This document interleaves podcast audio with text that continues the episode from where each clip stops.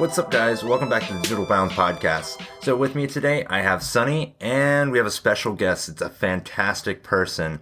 He's uh, a blogger, a little bit of a podcaster, a little bit of a YouTuber. His name's Aaron. Um, so, Aaron, you're, I, I guess you could call you a, an influencer, right? Um, sure. That's that's a fair assessment. Uh, I, I usually start with a podcaster. I've done over 200 episodes of the show, and I think that's really uh, my most intimate touch point with my audience. So I, I usually lead with podcaster, but yeah, absolutely. If I, I'm definitely hopefully influencing some people. It's not uh, you know, at the at the top echelons, but influence is definitely something I'm trying to cultivate. Okay, that's a that's one way to put it. Um, so you want to tell them a little bit about yourself, like a little bit of your socials, and then what you do, a little longer. Yeah, sure. Uh, so, in addition to podcasting and occasionally making some videos and blogging a little bit, uh, I am the VP of sales for a SaaS startup called TopScore. We are an integrated solution for sports organizations to manage their entire web presence. So, as you can imagine, sports organizations uh, they need to be able to schedule games, they need to be able to register players, uh, manage those players and teams, um, do all sorts of stuff with their website, and we give them the tools to do that in kind of all-in-one package. So, uh, that's that's one hat that I wear in addition to the podcasting, and then I'm also a semi-professional ultimate frisbee player captained the Pittsburgh Thunderbirds the last two years in the American Ultimate Disc League. Uh, and before that, won two national championships at the University of Pittsburgh. So, uh, Ultimate Frisbee is definitely um, you know, kind of like podcasting, not something that is, you know, everyone's doing and not super mainstream, uh, but within a community, it's a really kind of rabid, excited, passionate group of people, and uh, that's that's what I'm all about. I'm about connecting with communities that have that sort of passion. Well, you, you, I would say podcasting is a little more mainstream than um, Ultimate Frisbee. Not sure, to knock absolutely, Ultimate yeah, Frisbee, yeah, yeah. but even Bernie Sanders think, is doing one. Yeah, everyone's yeah, got one now. yeah, both Leon and I's like knowledge of uh, Ultimate is just with MKBHD, who's like a tech YouTuber. And you said that you've played him before, right? Yeah, I've actually played him a couple times, once in college and I think two times in club, if I remember correctly, matched up on each other. Um, he's pretty good. He's he's he's a pretty good player. Um, and this year, he actually is playing in the American Ultimate Disc League for Philadelphia. So I'm playing for Pittsburgh. He's for Philadelphia. Unfortunately, that that is different divisions. The boundaries drawn right through um, central oh. Pennsylvania. So uh, maybe see him in playoffs. We'll see. But uh, best of luck to him in the season, and obviously love the uh, stuff that he's doing on YouTube. So, so is like ultimate frisbee like soccer? Like, what sport can you relate it to? Something that I can like get an idea of it. Sure. So it's a field sport, and there's two end zones, very much like football. Uh, you're throwing a disc, and everyone has the ability to touch the disc and throw it, but you cannot run with it if it's in your hands. So think about like when someone picks up their dribble in basketball, all they can do is pivot. That's what it looks like when you're actually holding the disc. And then you're trying to work it down the field, sometimes incrementally, sometimes with one really long throw. And if you catch it in the end zone, you get a point. So uh, in, in, in the pro game, it's played for time. You try to amass as many points as you possibly can. Once you score, you throw it to the other team and they get to play offense. So there's a lot of back and forth, like you score, I score, you score, I score. And if someone can manage to throw it to the other team, take it away and then score. That's a break, actually kind of similar to tennis, where breaks are really the defining um, statistic of who wins a game. Okay, so it's a little bit of a mixed match of sports, but it sounds fairly easy to follow. Yeah, absolutely. Uh, we have lots of people who you know come to their first game, and the the common refrains are, "I had no idea how fast paced it was." Um, the throws are really amazing because even if actually it's it's kind of a, a cool thing where if you aren't familiar with the sport, if you aren't a proficient thrower of a frisbee, some of the throws you know, for, for lack of a better term, look like magic. You can bend a disc like around a defender. You can make it float. You can throw it way out and have it hang. And that creates a much more dynamic um, offensive situation where if you think about like throwing the football around and throwing a basketball around, it's very linear. It's very easy to track, like even if you're not an expert, exactly where the ball is going as it's in the air. Whereas with the disc, there's people, you know, oh, I thought it was going left and it like tailed right at the end and the that's that's kind of where the mastery comes in. The players who can read a disc, which is seeing it in the air and seeing which, um, exactly which direction it's going, that is a really you know top skill to have, and you can do some dynamic things with it. Okay, that's really interesting. Yeah, like how do you get into something like that? Because again, it's such like a niche sport. Um, the first time I ever heard of it was like from MKBHD, so how did you like personally get into it and how do most people you think get into uh, ultimate? So the, the most common way is just you have a friend who brings the disc around and they start throwing it with you and then you eventually kind of learn the game or pick up the game and start going to like some local pickup or tournaments or leagues or something like that. My story is a little bit different because i was very fortunate i would say that there was already a pretty well established ultimate frisbee community at my high school. So my background before um, ultimate was I played soccer for 10 years, um, but was like the kind of the kid who played every sport under the sun, was just bouncing from football to wrestling to basketball to volleyball, literally all over the place. And the family called uh, their, their last name are the Thorns um, were kind of building a team at my high school uh, that was actually nationally ranked before I even started playing. And their father sat on the board for USA Ultimate.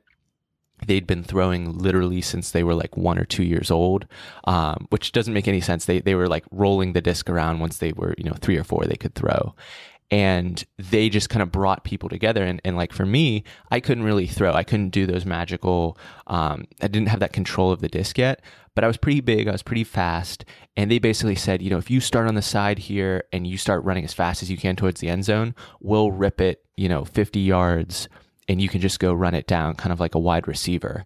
And so that's that was my initial start and then just being a, a soccer player i kind of had an intuitive feel for the field how to play defense, how to track my man.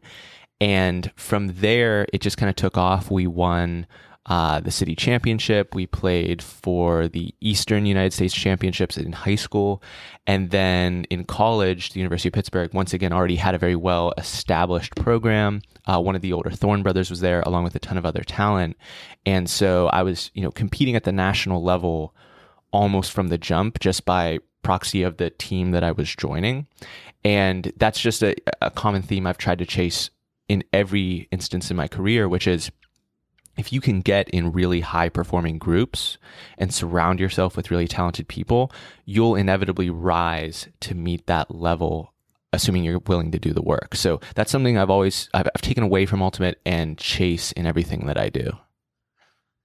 Yeah, for sure. It's very cool. Um, that's like I, I like to live by that um, kind of motive or goal as well, just surrounding myself a bunch of talented people.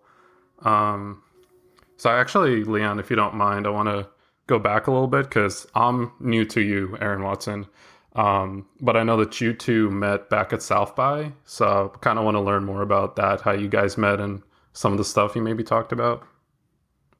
Yeah, it, it was relatively brief. We were in the McDonald's. Um, they had like a VR lounge where they were also giving away burgers and it was my first time ever at, at South by. Um, and I was just trying to like actually get a handle on where is this technology? Like, like is this is this something that is imminent? Like, you know, in two years, every single person is going to own a VR headset. Uh, is a little further off. Is it legit? And I was just kind of one of one of my goals while I was there was to just try as many headsets as I as I could, and hopefully form some sort of opinion for myself. Uh, Leon was there; he tried it on as well, and just happened to. I, I mean, maybe he could say picked me out of the crowd for uh, like a mini interview on my thoughts on it. So that that was that was the extent of it. Yeah, and you actually yeah. you had an episode, I think. Like I was looking through some of the people that you've interviewed. Um, Robert Scoble, I think he was talking about VR in one of your um, podcast episodes, right? Yeah, that was actually one of my most popular episodes with Robert Scoble. Um, he's he's all in on the VR bandwagon, uh, just beating the drum, sounding the horn. So I know he is um, he, he's got a lot of perspective to share. That's why I tried to get him on the show. And I know I learned a lot. He was he was just down my throat. You know, you need to be prepared for this right now. If you're in any company, this is the future. Um, and, and, and I mean, that's his style. He is so passionate about this kind of stuff. And if you follow him on Facebook, there's a lot of cool things that he's exploring and learning about. Um, but yeah, my my whole method is if if you're not fluent in modern technology, then that's hampering your ability, whether that's in business, whether that's in you know serving others, whatever your mission is. Uh, if you don't have fluency in the modern tech, which is a constant process, that's another guest of mine, Kevin Kelly, kind of talks about this constant state of needing to update your literacy in technology because it's changing so fast. We're kind of constant newbies um, I, I embrace that and just try to stay on top of it as much as I can and know that that's going to serve me in whatever whatever arena I'm trying to play in. Okay. Okay, so I think we're talking about tech and how you were, you know, with your interview with Robert Scoble, um, how tech kind of influences your life and how, yeah, my, you know, can, you you you say that it's best to keep up to date with tech, otherwise you get left behind. So, my question, kind of leading up to that, is do you do you follow tech and how do you kind of apply it to like podcasting or even like ultimate frisbee where maybe maybe use like a fitbit or something for training or stuff like that yeah well i've got my fitbit on right now um, i've also you know the the learning curve from a technological standpoint on podcasting uh, we're recording this on Zencastr right now. It's it's occasionally finicky, um, so so occasionally have to um, you know just check in on how to make Zencastr work appropriately and understand voice over IP. Uh, and then there's the hard the actual hard tech, which is you know I've got my uh, Audio Technica ATR 2100 microphone. I've got my uh, PreSonus Audio Box i2 here, trying to just understand those, make sure they're calibrated effectively.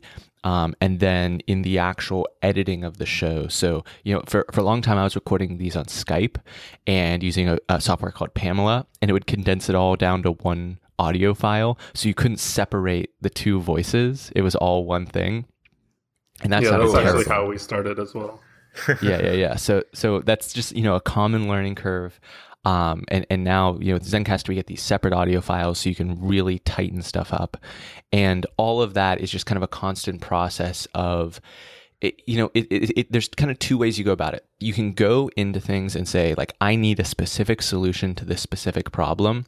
And the internet and YouTube and, and is generally pretty adept at giving you that answer to that question if you if you do a little bit of searching. But then there's also how did you come across Zencastr then? Sorry to interrupt. Sure. Uh, like I'm in a bunch of podcasting Facebook groups, and I I didn't ask the question, but someone asked a similar question of like, you know, I'm Skype has crashed on me, or like this Pamela has crashed on me for the umpteenth time. I'm sick of it. Give me an alternative. And Zencastr was one of the ones that got suggested. Also, I had a I had a someone interview me on Zencastr, and I had no idea what it was and I didn't really process it because he kind of had some issues the first time, like getting it set up for the interview. So I was like, ah, that must not be that good. Um, but then, you know, after playing around with a little bit more, I love the two audio files. I just kind of found, found it more intuitive to use and decided to make that switch. So was, I think it was like a, a Facebook group suggestion that reinforced an experience with another podcaster. Do you, as much as I like editing those two separate audio files, do you ever find it hard to like kind of parse through all that that listening? Like, how long does it take you to edit a podcast? Um, I so I've gotten to be less of a perfectionist as time's gone by. Um, and really the the big reason for that is just hearing other shows and and recognizing that they're not perfect. So uh, I'm worried about the sound. I'm worried about it being relatively equalized. I'm worried about you know cutting out background noise, and if there's you know brain farts or something needs to be stitched together, making sure that works. But I would say I've I've got it down to hopefully under a half an hour per episode. Like I don't have to listen to every single word. Um, which you know might be ill advised, but uh, actually one of one of the interviews I was listening to um, is a guy. He basically built this massive YouTube following, and it's all about like him testing out different cars. And it started with these really highly produced videos um, that took like days and days to complete. And then, you know, based off of um, the YouTube ad model, they're just paying you for the number of views you're getting. So he realized more videos, more views, more money, and switched over to basically an almost unedited, like stream of consciousness type of video. That's really, you know, much lower production value, but he's getting many more videos, many more views. Um, and, and what he said, and this is just one of the ideas that have kind of stuck with me, is that the language of the internet is quantity. Um, it, it's much more about putting a lot of stuff up against the wall and seeing what sticks as opposed to over indexing on like i'm just going to make this one thing it's going to be the best thing i ever did and then when it falls flat that's much more deflating. Whereas if you're just kind of continuing to try stuff and some stuff sticking it was a relatively lower um, investment and you're also just getting more reps. For me it's for me it's all about the reps with the show. That's why i'm over 200 episodes in less than two years because i'm doing two per week and i can't really afford to over invest on making it sound 100% perfect.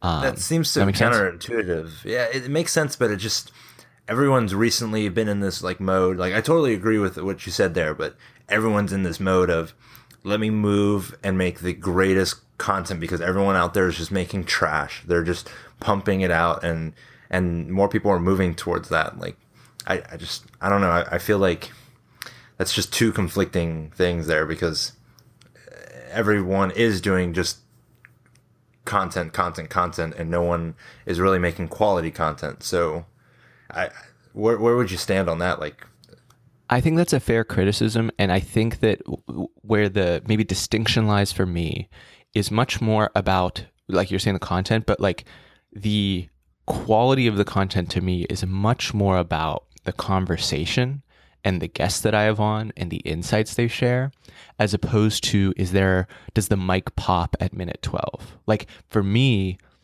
the the the shows that I listen to, like I've listened to podcasts where like the guy recorded it on the mic on his iPhone while he was driving. But the lessons I was learning from it and his insights were worth it. Like I didn't care. And so that that's just my experience. So that's where I'm kind of building my frame of reference from. But that to me is really what's what's much more significant. So it's not that I'm not investing time. I let if I have 16 hours per week to allocate to my show, I would rather put more into the preparation before the interview so that I actually have some relatively in-depth questions that are nuanced and relevant as opposed to asking some author for the 112th time why'd you write the book? Like I, i've had guests say that. They're like i am so glad that you didn't ask me the same questions i always hear and that you actually did your homework and prepared. And that comes through in, in numerous ways. You get a better interview from the guest. You for, for the person who so like here's another common trope with the with the podcasts. You hear the same people on every show because they do their tour and they hit up all their buddies or their PR agency or whoever gets them on all these shows and it's more or less the same interview on every single show and there's there's a select few people who just have the talent to give different answers and really take it in different directions every time they're interviewed.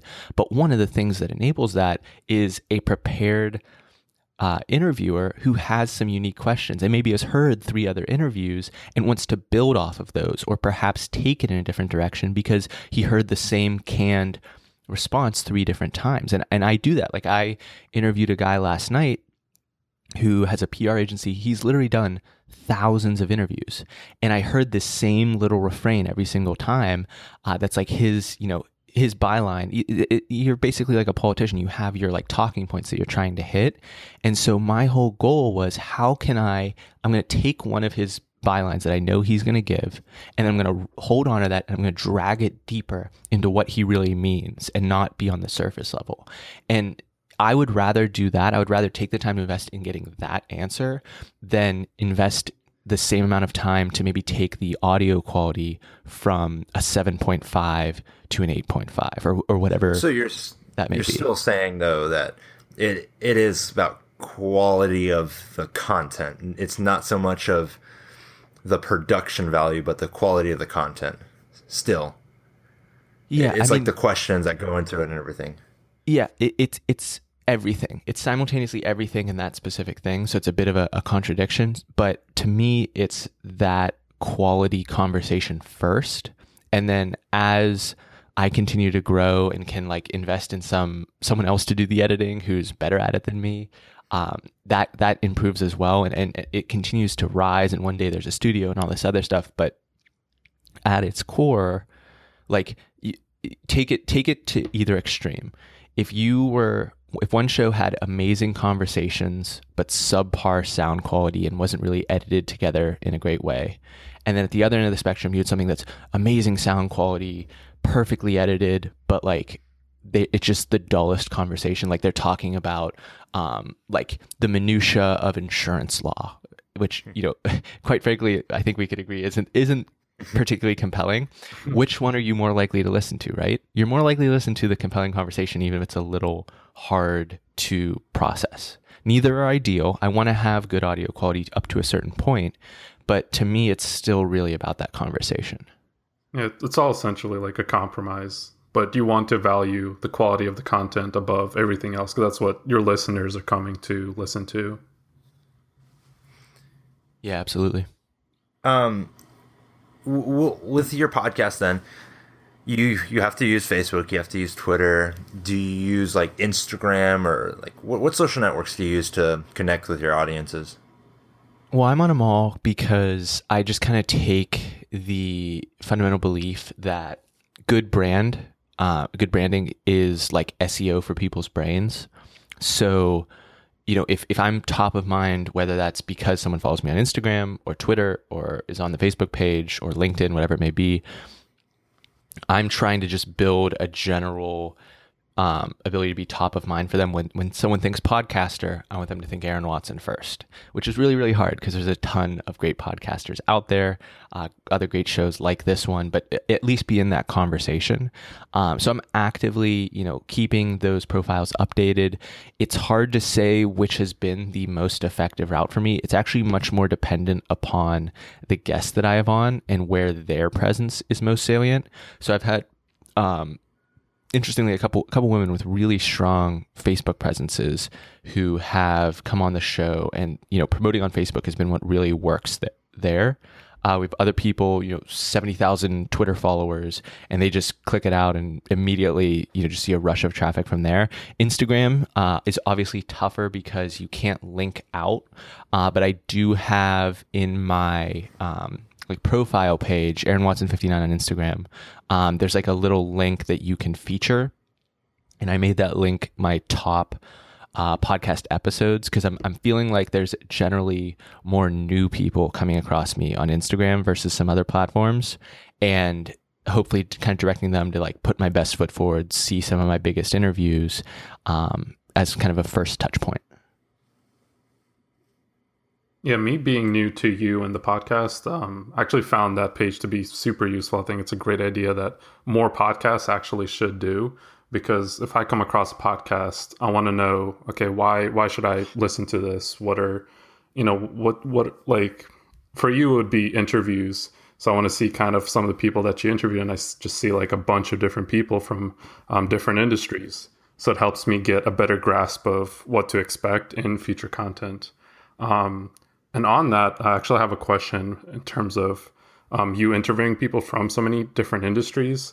Um, how do you manage to like keep the audience interested? Because I feel like with a podcast, someone's you know subscribed to it, they download every episode, but let's say they're not interested in ultimate frisbee, for example, um, but you have someone that you're interviewing that's you know from ultimate.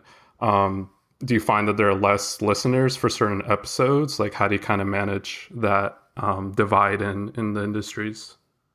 Yeah, well, I mean, the classic 80 20 principle applies here. There's uh, a small amount of episodes that have driven a massive amount of downloads for me relative to the rest. So there's definitely, mean, there's always going to be a distribution um, when you're making stuff like this.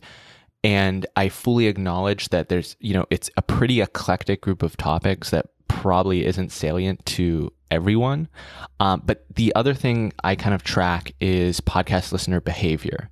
And what's really common for a, a heavy podcast user is they're subscribed to a bunch of shows and every you know day or weekday a bunch of new episodes come in and they choose you know what order they're going to listen to them in and which ones they're going to check out and maybe they try some and then delete it. But there's a big difference between um, being subscribed to a show having a new episode come in deciding to not listen to that and just delete it without listening versus this episode came in and it was so bad that i want to delete the entire show. I actually have found that subscribers are relatively sticky if they're regular podcast users because they don't want to miss the next big interview that comes in. So there's there's plenty of people who you know maybe maybe frisbee isn't super relevant to them, but they love the interviews I do with finance writers and they love the interviews I do with. Um, you know, Pittsburgh politicians. I've had like the mayor of Pittsburgh on. Um, that kind of selection means that they're still going to be around checking in for those. And then maybe, you know, this is kind of like my own personal mission. Maybe they'll check out one or two ultimate frisbee interviews and start to actually learn a little bit more about the sport and make it more relevant because that's that's really at the core you, you know we started off this calling me an influencer and if i really am an influencer which you know could be up for debate if i really am an influencer then that by definition means I could potentially persuade someone or convince someone to my point of view on things. And my point of view on things is that Ultimate Frisbee is going to be increasingly more relevant as the years go by. The American Ultimate Disc League is in the nascent stages of becoming an important, meaningful professional sports league as you see other sports like baseball and potentially football kind of hitting something of a, of a ceiling and perhaps seeing some slow decay in the future as less kids are playing those sports. And that in and of itself might make the conversation with the venture capitalist who also kind of likes ultimate who decided to invest and you know buy one of the franchises might make a conversation with him interesting and and these conversations with the ultimate frisbee folks aren't super exclusively ultimate frisbee focused. You know we're, we're talking about you know so so you have millions of dollars and you chose to buy an ultimate frisbee franchise in um, atlanta start that franchise and try to get it to profitability. Why would you choose to do that? Explain it to me. That that conversation transcends the sport of ultimate frisbee. That is business, that is kind of personal narrative. There's also strategy in there, like how are you getting fans to games? And so at, at its core, my belief is that if, if you really are an influencer, and, and you know, I, I experience this with some of the other podcasts I listen to, when you're a listener, you're you trusting this person to put out compelling content and have good shows and have interesting people on. So as you continue to build a relationship with your audience, they're coming to you not because of this guest or that guest that's on, but they're coming because they trust you to do good work and produce good episodes. And with all the reps that I'm getting, that's really what I, what I'm chasing. I, I totally get that. Like for the most part, when I started discovering your content, I um I would listen to here and there. Like some of my favorite ones, of course, are the tech and um, the tech focused ones, social, digital media ones, and occasional like finance. I would be like, okay, this is kind of interesting. I'm I'm surprised. Um, I know you did some episodes on um, cryptocurrencies though, like uh, Bitcoin, and then I believe it's Ethereum. Uh, like that's like some like very high minded out there how did you like prepare for that? Like, you have so many topics. Where do you where do you start for some of those? Because you can't be an expert in every every one, so you have to like really research and do a lot of work, especially doing two a week. How do you how do you manage all of it? Yeah, I mean, I'm just kind of a vociferous reader at its core. So, you know, as opposed to watching TV, like I'm usually got books open, blogs, all that stuff. Um, and, and definitely, you know, put the time in, like I said, to research these topics, but also the, the kind of fundamental assumption with an interview like uh, with Ethereum uh, chief operating officer, Joe Lubin, is he's the expert. Like let, let me be the person who is much more, um, closely aligned with the understanding that most of the audience is going to have. Like like a majority of the audience is probably not even going to know what Ethereum is, or at the very most, like kind of have heard of it, know that it's a cryptocurrency, have a really kind of low level heuristic framework for understanding what cryptocurrency is. And really, that's where they're starting at, at maybe the very best. So it's almost all right for me to to ask the dumb question, to ask the simple question, because not only not only is that something that Lubin and the rest of the Ethereum team need to be able to communicate in order for their project to work and the vision to grow, but simultaneously, that's what's actually valuable for a listener. Like if I nerd out and overstudy and have all these kind of like industry jargon terminology ready in my back pocket, then that's not really going to be particularly helpful because it's just going to be too wonky for most of the listeners. But if I can come in and, you know, still have the basic understanding, still have like the idea of like, I think these are the key points that we need to get to to get to understanding, but to be able to ask those basic questions that are probably on the minds of a lot of other people who are not familiar with the Ethereum project, that is what's really going to be valuable. So there, there, there's kind of a fine line with the tech stuff, like similarly with the VR with Robert Scoble. Like there's there's no there's no illusion that I am remotely close to his fluency in VR. Um, he has so much to teach me as well. And really, like with the podcast, I get to educate myself, and then the audience gets to come along for the ride and be educated by proxy. So, so I'm not super concerned in those areas of being an expert. I'm, I'm happy to ask the basic 101 question because I know so many other people have that same question. So after that Bitcoin and the Ethereum interview, what what do you think of cryptocurrencies? Like, do you think we're going to use them in five to ten years, or is it just something that um, a few hackers are are hoping for? Um, I I think that alternative currencies are to some degree an inevitable part of the future. I don't necessarily know like I, I don't think they will be the ubiquitous only thing that people use five or ten years from now. Um, I also really like Nassim Taleb's Lindy effect uh, principle, which is you know however long something's existed, it will probably continue to exist for about that long. Um, it, and he uses that as uh, as a frame of reference for why to read really old books and why stuff that's been around a really long time is probably safer. Like he only drinks, um, I think it's like coffee, wine, and water or something like that.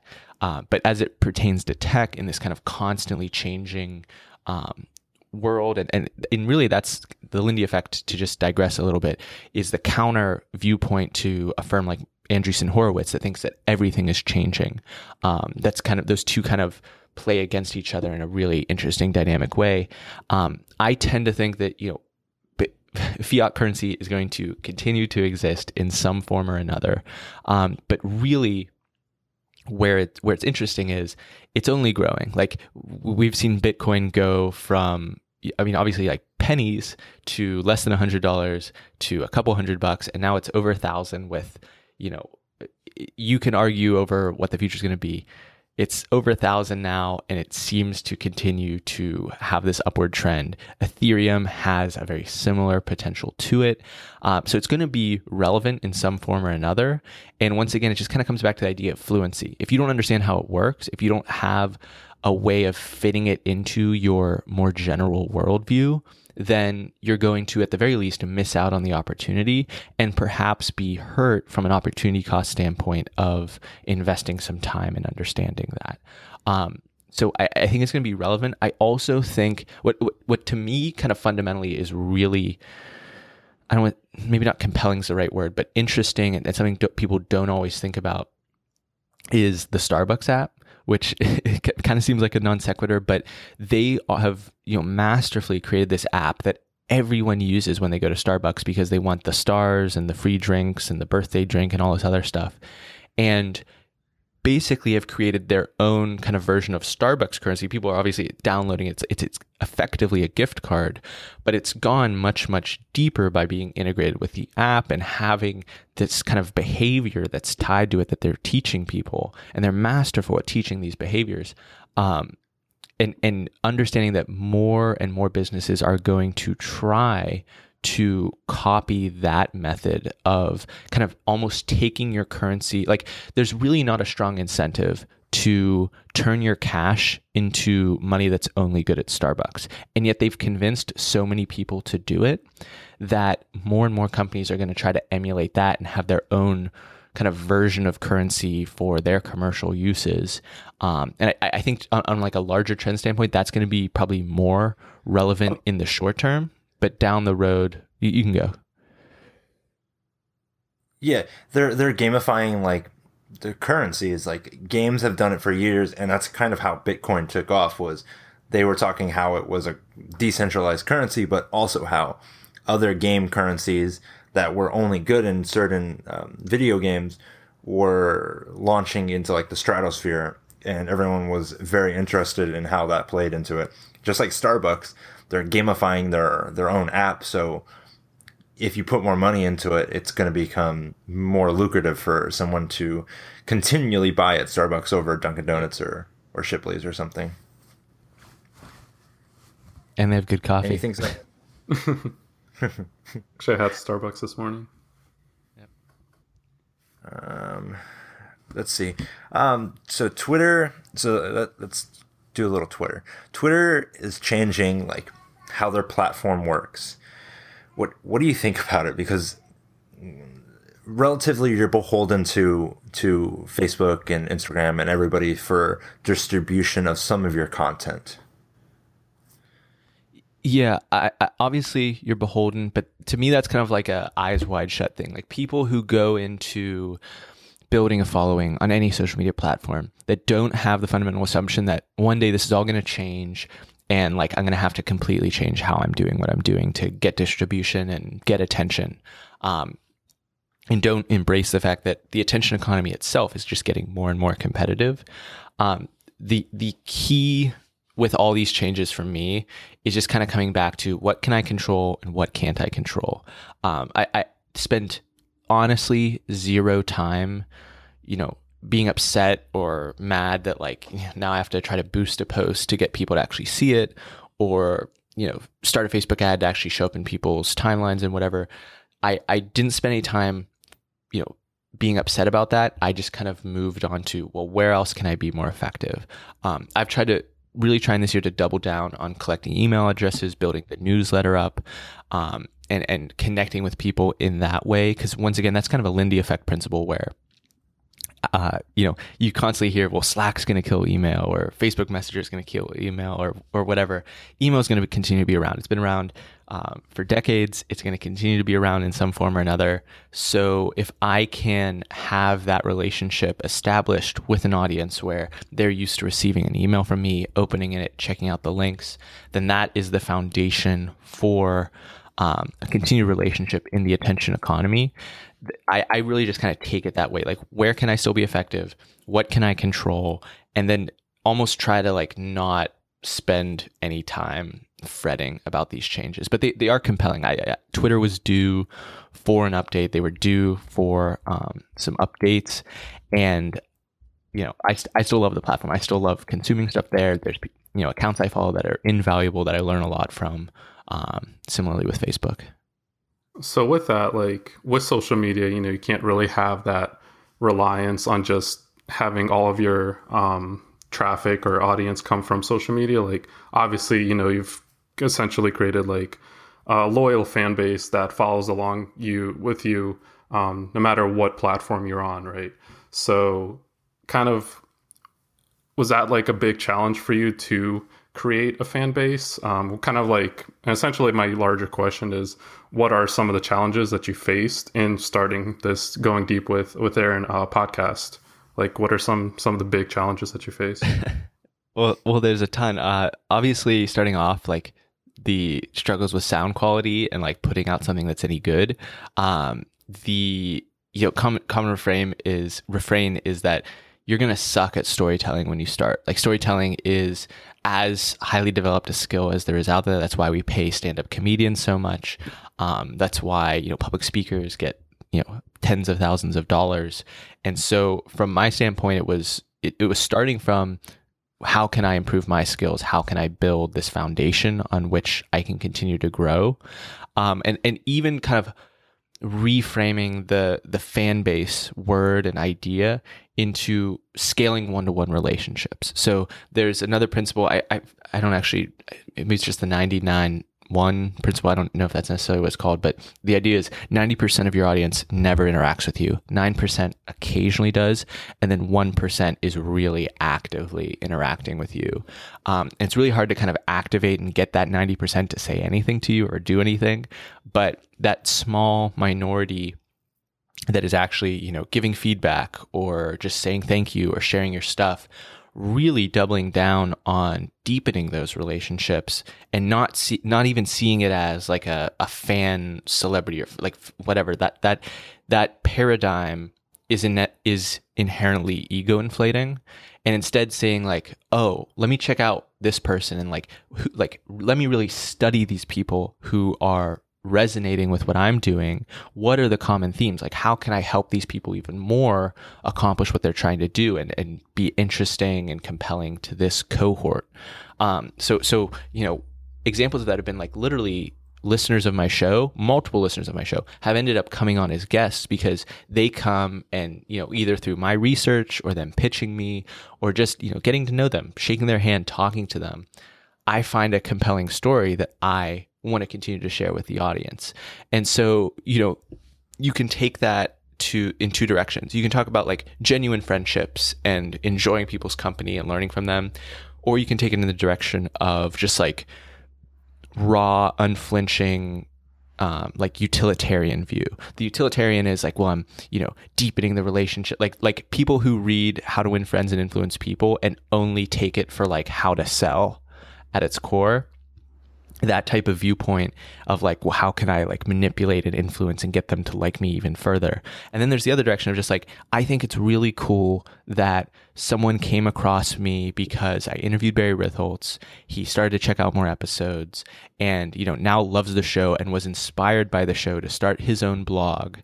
And then after he started his own blog reached out to me to to tell me about it because he was so excited cited me like on his website as one of his influences. And then i find out that he's uh, he was like a, a chess prodigy. Uh, i'm gonna like a chess master at the age of 13 or something like that. And that's like then a skill that he's applied and taken with him into other professional endeavors. It's like to me that story at its core is just super cool. Like it like it's completely humbling that that could even happen. And so celebrating that and just like getting to know more about that person and breaking that apart to find actionable lessons for other people is really what's most compelling to me um, as, as, opposed to seeing it as like well these are my fans and they'll follow me wherever i go. It's much more about like how can i be entertaining? How can we connect? How can we have fun? Like cherishing those close relations that you have as opposed to just like oh it's just numbers like oh how many subscribers you have or whatever right? Well, starting conversations yep, exactly. more than anything. Yeah. Um Aaron, you want to tell them where they can find you from your website to your podcast to your socials? Sure, absolutely. So if people, I mean, obviously people who are listening to this are podcast listeners and they're very dedicated if they fought, they stuck with us all the way to the end. Um, so if they're looking for other great episodes to fill, you know, when they're going to the gym or they drive to work, um, they can head over to goingdeepwithaaron.com slash top, uh, which is that page that we reference that features some of my most popular episodes. Um, it's kind of segmented into different groups so you can kind of find what you're looking for. Um, and then additionally, I'd love to connect on social. Uh, both Instagram and Twitter, Aaron Watson59 is the handle. Um, Aaron underscore Watson on Snapchat, going deep with Aaron on uh, on Facebook. But but genuinely, what I would encourage people to do is to be that 1% of actually actively interacting because a ton of amazing stuff happens when you are actually connecting with people and using the digital tools at our disposal to lead to in real life connection making. That's a, that's another big theme for me. So whether that's with me or whether that's with Sunny and Leon, um, I would encourage you to actually reach out and give some sort of feedback or connect or make some sort of genuine connection as a result of this episode. If you just want to say, "Hey, um, hey guys, never have Aaron on again. He is so annoying. Like, please just delete this episode." That then do that. Like, message them, but actually share your voice because most people underestimate, particularly in this kind of intimate digital world, how much of an impact they can have on outcomes and, and this this type of conversations that happen. So I would encourage people to actually, you know, step up and say something. If you want to connect with me, direct message on Twitter, Instagram, wherever you know how to use technology. I, I think that's the most important takeaway I would give for people.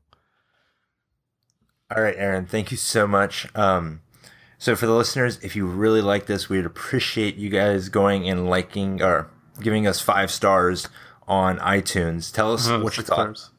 Ooh, sorry, six stars on iTunes. Tell us if you like this interview. We're testing out a new style. Um, also, follow us on Instagram, uh, Snapchat, Twitter, Facebook. We're all digital bounds. Of course, Aaron's on Twitter as it's Aaron, at Aaron Watson fifty nine. Yep, and Instagram. Perfect. Um, Sunny, Sunny, Sunny Sing IO. I'm Leon Hitchens, and I think that's all we got next week. Uh, see you guys later. Bye. Bye.